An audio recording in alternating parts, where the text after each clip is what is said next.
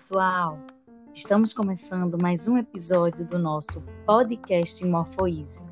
Eu sou a professora Fernanda Tenório e hoje está aqui comigo a aluna Giovana Guedes, do curso de Ciências Biométricas da Universidade Federal de Pernambuco.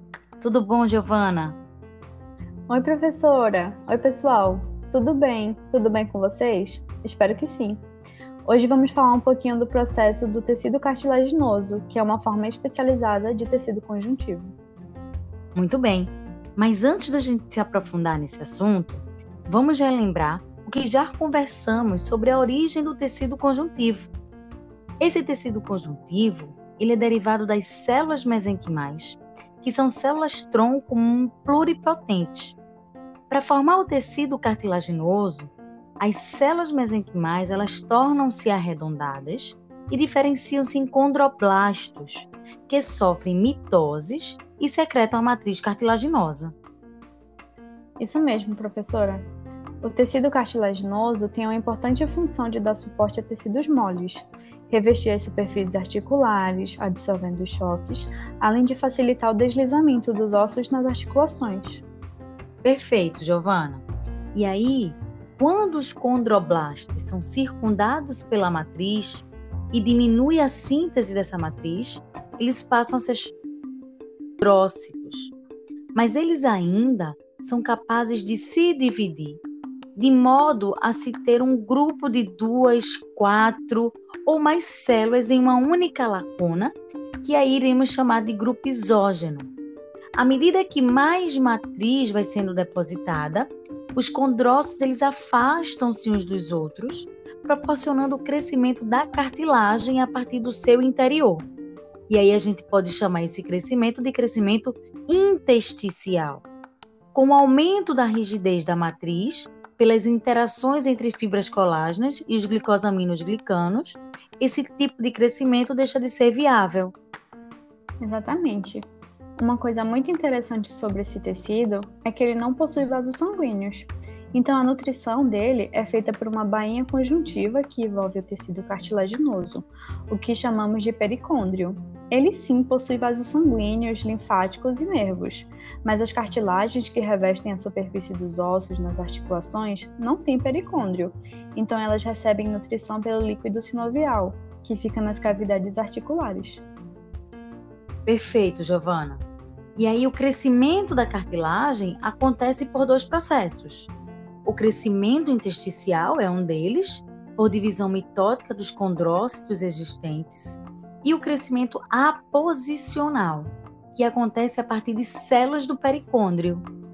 Sim, mas esse crescimento intersticial, ele acontece quase que apenas nas primeiras fases da vida da cartilagem então, à medida que a matriz se torna mais rígida, o crescimento intersticial deixa de ser viável e a cartilagem passa a crescer apenas por oposição. Isso. As células da parte profunda do pericôndrio se multiplicam e se diferenciam em condrócitos, que são adicionados à cartilagem.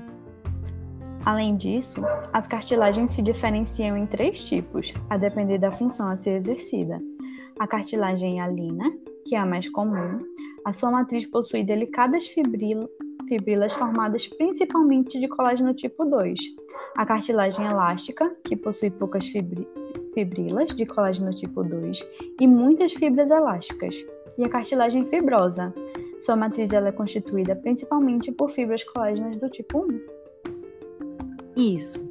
Podemos encontrar a cartilagem elástica no pavilhão auditivo no conduto auditivo externo, na tuba auditiva, na epiglote e na cartilagem cuneiforme da laringe.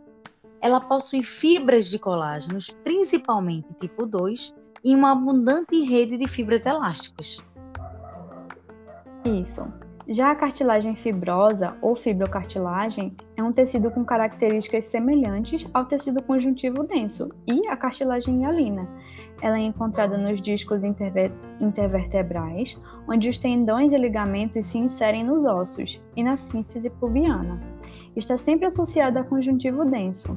As fibras colágenas do tipo 1 constituem feixes que seguem uma orientação aparentemente irregular entre os condrócitos, Além disso, na fibrocartilagem não existe pericôndrio. Isso mesmo. A cartilagem hialina, ela é o tipo mais frequente no corpo humano. Então, é o que mais estudamos. Ela forma o primeiro esqueleto do embrião e ao longo do desenvolvimento, ela vai sendo substituída por esqueleto ósseo.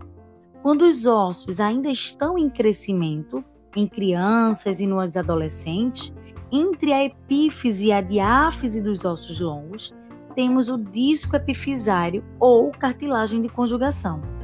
Esses discos epifisários são os locais de crescimento do osso em, em comprimento. Exatamente. A cartilagem de conjugação, ela pode ser distinguida em cinco zonas sequenciais. A primeira é a zona de repouso, onde a cartilagem hialina não tem nenhuma alteração morfológica. A zona de cartilagem seriada ou de proliferação, onde os condrócitos se dividem rapidamente e formam fileiras ou colunas paralelas, com células achatadas e empilhadas no sentido longitudinal do osso. Além disso, tem a zona de cartilagem hipertrófica, onde aqui os condrócitos são muito volumosos, com um depósito citoplasmático de glicogênio e lipídios. A matriz ela é bem reduzida entre as células e estes condrócitos entram em apoptose. Em seguida a esta zona vem a zona de cartilagem calcificada, que é onde ocorre a mineralização da matriz cartilaginosa e termina a apoptose dos condrócitos. Exatamente. E por fim temos a zona de ossificação. É a zona que aparece o tecido ósseo, os capilares sanguíneos e as células osteoprogenitoras originadas do periósteo invadem as cavidades deixadas pelos condrócitos mortos e as células osteoprogenitoras se diferenciam em osteoblastos, que formam uma camada contínua sobre os restos da matriz cartilaginosa calcificada, onde os osteoblastos irão depositar a matriz óssea. Perfeito, Gi.